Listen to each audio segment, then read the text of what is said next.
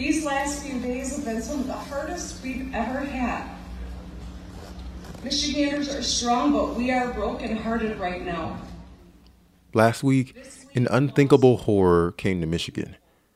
Students ran and hid as a gunman, alleged to be their own classmate, shot and killed four of them 16 year old Tate Myre, 14 year old Hannah St. Juliana, 17 year old Justin Shilling, and 17 year old Madison Baldwin.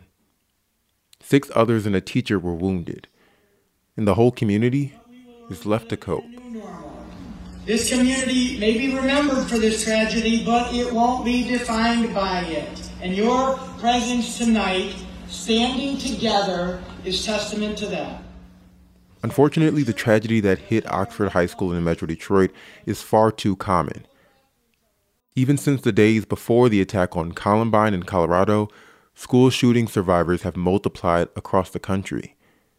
And while a court case has to now play out for the accused, officials have to review what could have stopped it, and lawsuits are levied, it's those survivors who know what's next in the day to day lives of those most impacted. It may seem impossible now, on this night of unspeakable pain, that anything like joy could be in our future. But I have faith that there is a peace that comes. On today's episode, we speak with the former principal of Columbine, a Parkland survivor, a Santa Fe survivor, and the father of a Columbine student who never made it home. They tell us the healing process they underwent in the wake of atrocity in hopes it may help the community in Oxford and in our state overall. In this episode, you won't be hearing a lot from me because we just wanted to listen.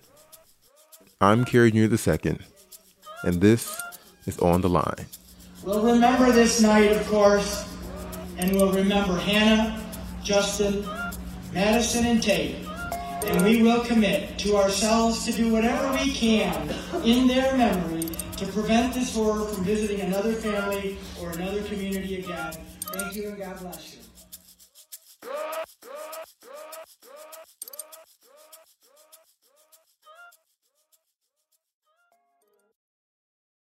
Just to start, can you introduce yourself? Uh, give me your name, your age, and, and how you're related to the incidents, um, like the one that happened at Oxford. Uh, my name is uh, Frank DeAngelis, and uh, I was a principal at Columbine. And I ended up uh, in my third year as principal on April 20th, 1999. The Columbine shooting happened. Uh, my name is Chase Yarbrough. Uh, I'm 21 years old, and May 18th, 2018, um, you know, Santa Fe High School, we had an incident with a school shooter, and I was shot. I'm Carly Novell. I'm 21 years old. And um, when I was 17, I was at school on Valentine's Day. Um, and when the shooting happened at Stoneman Douglas, I was not in the building. Um, I was in a closet in my newspaper classroom, and um, it was still traumatic. My name is Tom Mauser. I'm 69 years old, and I am the father of Daniel Mauser, who was one of the students killed at Columbine High School in 1999. He was 15 years old when he was killed. He was a um, sophomore. He was a very, very uh, intelligent student. He was a straight A student, a very, very, very shy, uh, very lovable kid. He liked to play video games. He liked to follow current events. Wow. And, and what I what I most admire about Daniel was that he he's someone who took on his weaknesses. He he was so shy, and yet he chose to join the debate team at Columbine. It was one of the best debaters they had. Can you take us to that day and what was your experience in the days shortly after? So uh, it was you know a normal day in school, you know, uh, art period, first period. I walked walked in there and I was kind of behind, so I was trying to hurry up and do stuff before we actually started the class. And uh, before I know it, I seen somebody walk by and I was kind of a little suspicious. I didn't think nothing of it. And then um, so we, we heard the gunshots down the hallway. I remember me, me personally, I was like frozen, felt like I was frozen. I was just like, didn't know what was going on. I was looking around. And um, our first instinct, we always, you know, try to go through, uh, go to like a closet of some sort to get in a safe spot. But everybody, there was just too many of us in that room. And we all decided to all split up. So I remember myself. I, I try to hide. I try to climb into something to keep myself uh, like hidden. And I jumped to something, and I was like, "Oh, this is a terrible spot. I need to get out." So uh, I jumped out, and I remember looking around, like, "Where's he at? Where's he at?" And then shortly after that, I heard a gunshot, and I collapsed. I blacked out. When I when I woke up from you know being blacked out, I looked at the window of the door, and it was all busted. So I originally thought it was like glass, like you know, cut me and everything else because I was bleeding everywhere. So I was like, oh, there's no way I got hit. So I got up, left the closet, and left through the other art room's back door, and uh, successfully, you know, got away. I shortly after called my father, and he found me. It wasn't until I got to the hospital they ran a couple X-rays, and the doctor walked in. He goes, "Okay, well, yeah, uh, you have a bullet near your skull. You have a bullet entered through your back. You have one through your arm." I, that's what I realized that I was hit. I'm very lucky to be here. Um, I was in my office that day, and I was getting ready to go to lunch duty, and I was talking to a teacher. I was getting ready to offer him a job. He was on a one year contract. But uh, as we were sitting down, ready to start that conversation, my secretary comes running towards the door and she said, There's a report of gunfire. And so in my mind, I'm thinking this has to be a senior prank. So it wasn't registering until I came out of my office. And then about 100 yards away, my worst nightmare became a reality because the gunman was coming towards me. And so I had about 20, 25 girls that were coming out of a locker room to go to a physical education class. They were unaware what was happening, but they were right in the crossfire. So I got down to them. But I knew in my mind that if I was able to get the girls into the gymnasium, then there were doors that would egress outside that would allow them to get to a safe place. But I pull on the gym door and it's locked. So we're trapped in this little alcove or in this little hallway the gunman's actually coming around the corner. I reached in my pocket, and the first key I pulled out of my, out, when it came out of my pocket, I stuck in the door and opened on the first try. And if I didn't, I truly believe that if I didn't find that key on the first try, girls and I probably would have died that day. That day was was really a, a horrendous 24 hours because it started with first getting the news that something was happening at the school. There were 2,000 students at Columbine, so I thought, well, what are the chances that that something would happen to Daniel. That just that wouldn't wouldn't be the case. I was at a school where there were police and parents gathered together waiting to get news. And at one point, they asked the parents whose students hadn't been accounted for to go into a separate room, and they had counselors in there. You're wondering, well, how good this can, can this be if they're if they've got counselors with us? And I, I could only stand to be there about 45 minutes, not getting any news. So I went home and and it wasn't until the next day at noon that we were officially notified by the by the police that Daniel was one of the victims. First, we were just sitting in class, and then a fire alarm went off. Um, we already had a fire drill that day, so it was kind of weird to have another one. But we just walked out of the classroom, and as we were walking out, um, there were some administrators nearby, and they said, "It's a code red. Go back inside." Um, so we went back inside. We were sitting in the classroom. Um, I I didn't know it was a shooting until I saw my teacher texting her husband, and then I was like, "Oh, this is real." And then from there, we moved into the closet. It was about twenty of us in a, like a small utility closet, and we waited there for probably an hour and a half or two hours until SWAT came and got us. And then in the in the days following i did a few interviews and that that part i i kind of regret because it it just was i wasn't prepared for for that. I was in newspaper i'm a journalism major in school and i i kind of felt like i had an obligation to talk about it and i also like wanted to help reporters with their stories. But at the same time, there's a level of sensitivity that you have to approach when it's so soon after an event, especially for people who aren't even 18 yet. And a lot of times I didn't receive that sensitivity. And eventually I like I took a step back because I realized this is not good for me and I need to just process and think about everything myself instead of talking to reporters about it. actually, the uh, the county provided um, a counselor at our home who kind of gave us a little bit of an idea what to expect and said, you know, don't be speaking to the media if you don't feel like it. Be aware that this can be very tough on your marriage. But frankly, after a while, that person was just a little too overbearing for my wife, and she asked her to leave our home. It was it's very very difficult time. Um, shortly after we had a uh, like a memorial type deal where we all went back to school and we had like a all of us met up in the gym. Through that process, you know, I was just feeling like overwhelmed with emotions. You know, I, I questioned a lot like why this would have happened and like what what would made him do this. And of course, it's not it's it's hard to search for something that you can't find the answer for. And um, you know, I was I was really shocked about losing you know friends and teachers. It's a lot of the a lot of the people, a lot of the ten the ten people that passed away in ours. It was just that art classroom was a great thing because knowing each other, we all were close and everything. And sadly, it's um, one of my really close friends, Chris Stone.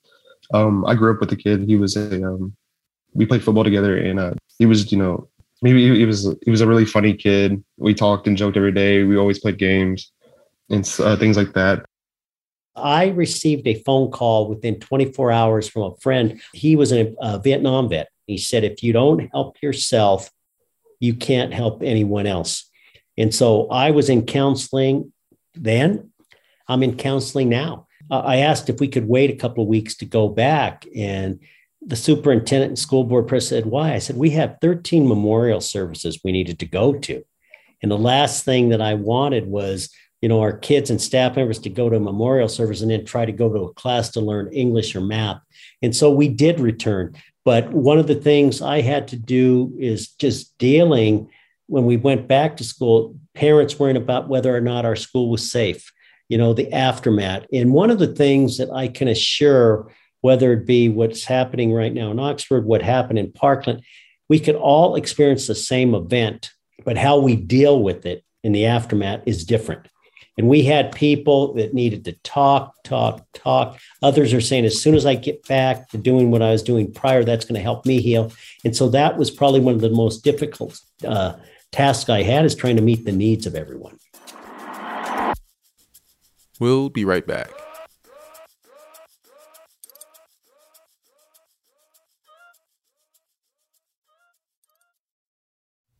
I'm Alyssa Robinson for the Detroit Free Press. When you wake up every morning, what's the first thing you do? Check your email? Me too. And when you sign up for our daily briefing newsletter, you'll get all the latest news sent directly to your inbox so you can wake up and be ready for the day. We also have newsletters about COVID 19 in Michigan, the latest entertainment headlines, as well as Woodward 248, a newsletter specifically for people living and working in Southeast Oakland County.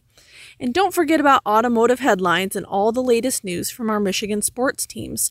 We have a newsletter for every personality and preference. Just head to freep.com forward slash newsletters to sign up for any one of these great options and more.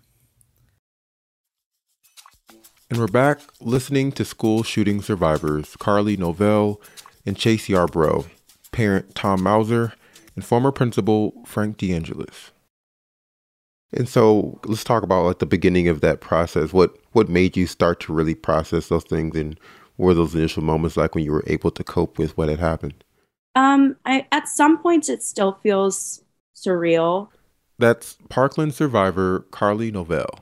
I don't know if it's there's a moment that I started processing. For a while I felt like I wasn't like valid in my feelings. I wouldn't call myself a survivor because I felt like my life wasn't in danger. But at the same time, I was really close to this event. And I, I was in a closet and I experienced the community and, and I went to funerals. So being a survivor doesn't always mean you were right there. But it was still traumatic in its own way. Just, it, I'm just shocked about the whole thing. And uh, of course, it left it left other impacts, you know, uh, PTSD to this day and other things. Santa Fe survivor Chase Yarbrough.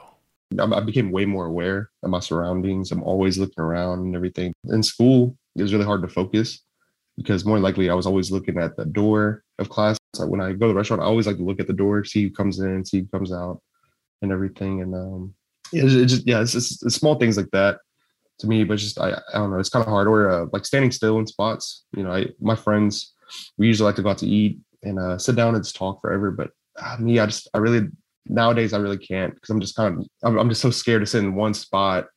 Counseling has been super great. You know, um, I felt like a weight off my chest when I talked to the counselor because it's, it's never good to bottle it up and everything. And I was just shook. I, I kind of just kept everything to myself because I didn't want to believe it was real.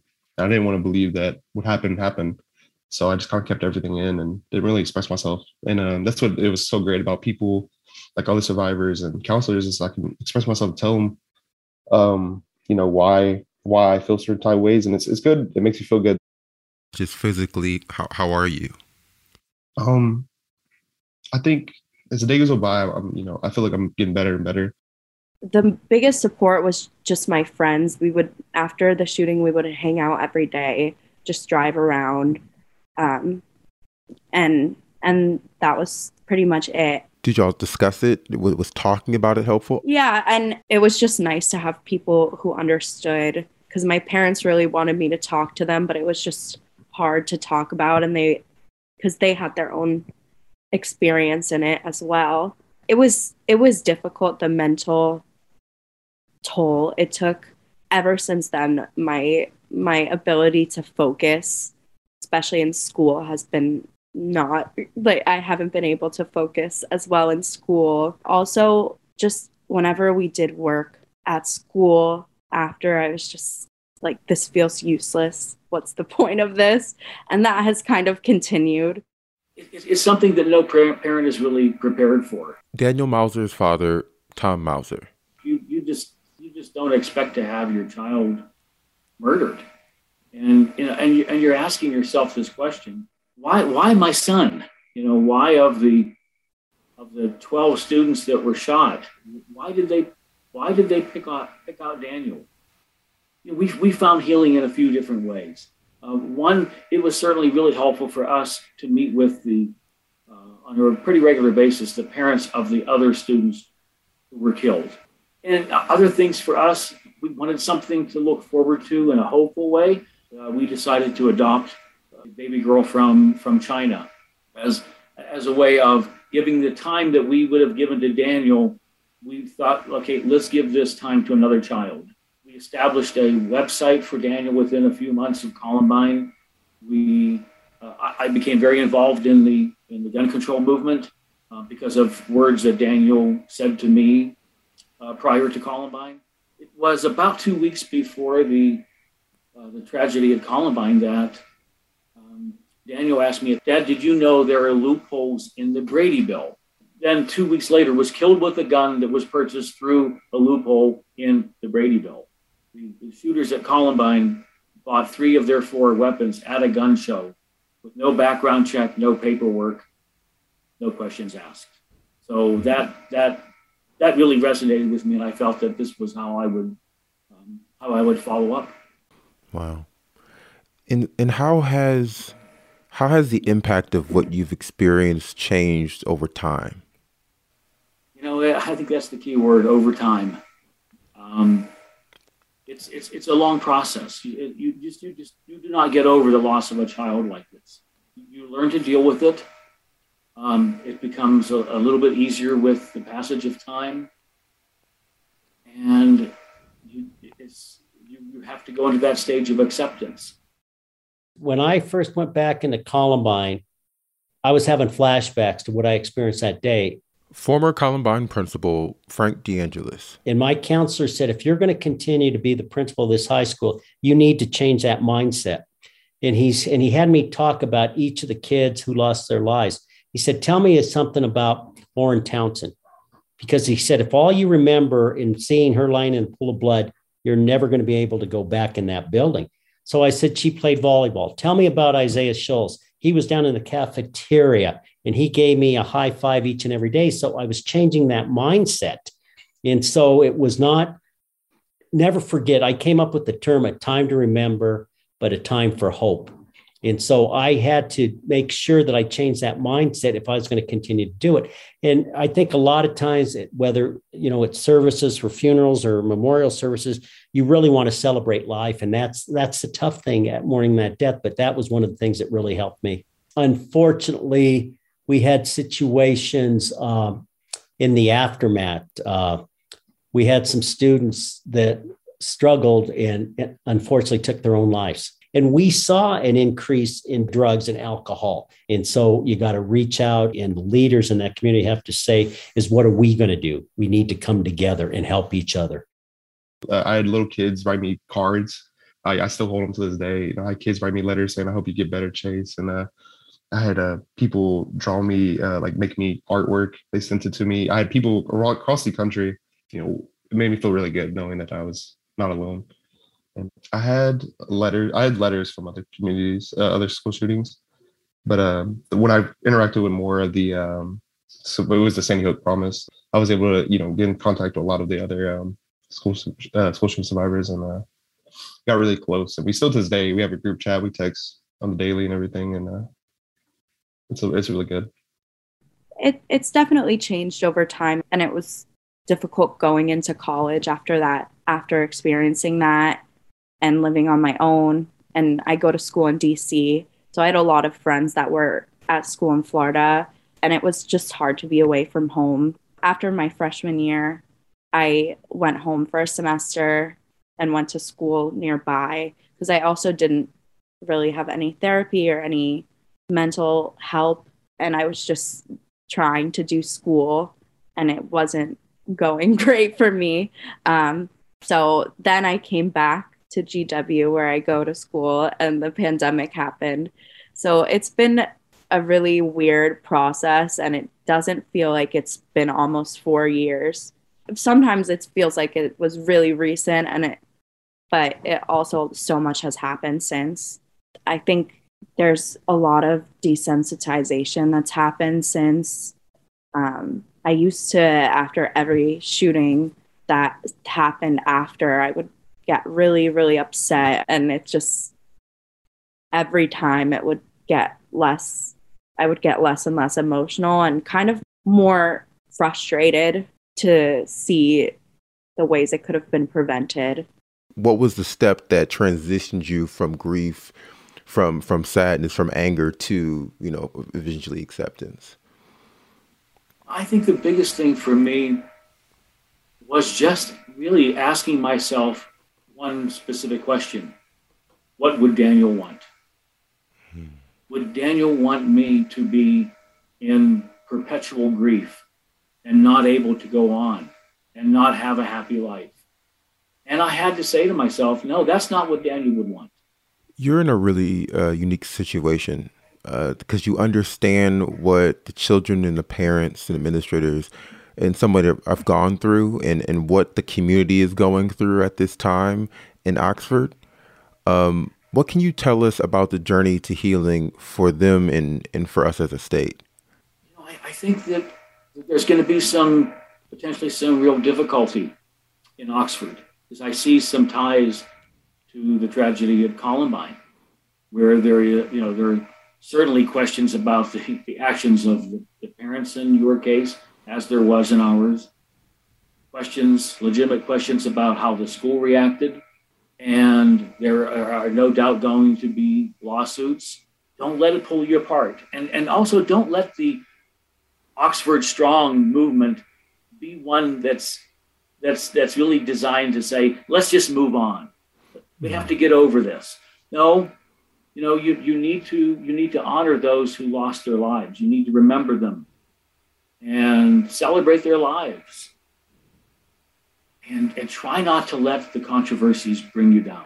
I, my prayers are out to y'all. I just want y'all to, I just want y'all to know that this this will be better. I know it's, it's going through hard times and everything, but uh, things will be better. Just to give yourself time and yeah, let yourself feel or or not. Sometimes you don't don't know what to feel, and that's okay too. I made a comment back in the day that I just joined a club in which no one wants to be a member. I'm part of a network. I'm heading up a network called the Principal Recovery Network, which is part of the NASSP, the National Association of Secondary School Principals. And there are 51 of us, I think, part of that group that have been involved in uh, school shootings. And so uh, we really reach out and uh, to help these communities uh, that go through the problems that they're going through. Uh, lessons learned. When I do my presentation, what I state wholeheartedly, I refuse to be helpless. I refuse to be hopeless and I refuse to give in. And I am going to be there to help them every step of the way. And my condolences are out there, and whatever they need, uh, I'm there for them. And I just, uh, I just wish I could, you know, wave a magic wand and let the hurt go away. I can't, but all I can do is be there for them and for you. Before we go, a big thanks to Susan Vela, Sandy Hook Promise, Kevin Simpson, and Frank Scandale. This episode was produced by me, Darcy Moran, and Tad Davis with help from Peter Majurley. Anjanette Delgado and Marianne Struman are our executive producers. Peter Bhatia is our editor. The music for the show is called Fort Trumbull and was produced by DJ Lost Boy. Thanks for listening. And if you like the show, leave a rating and subscribe. See you next week.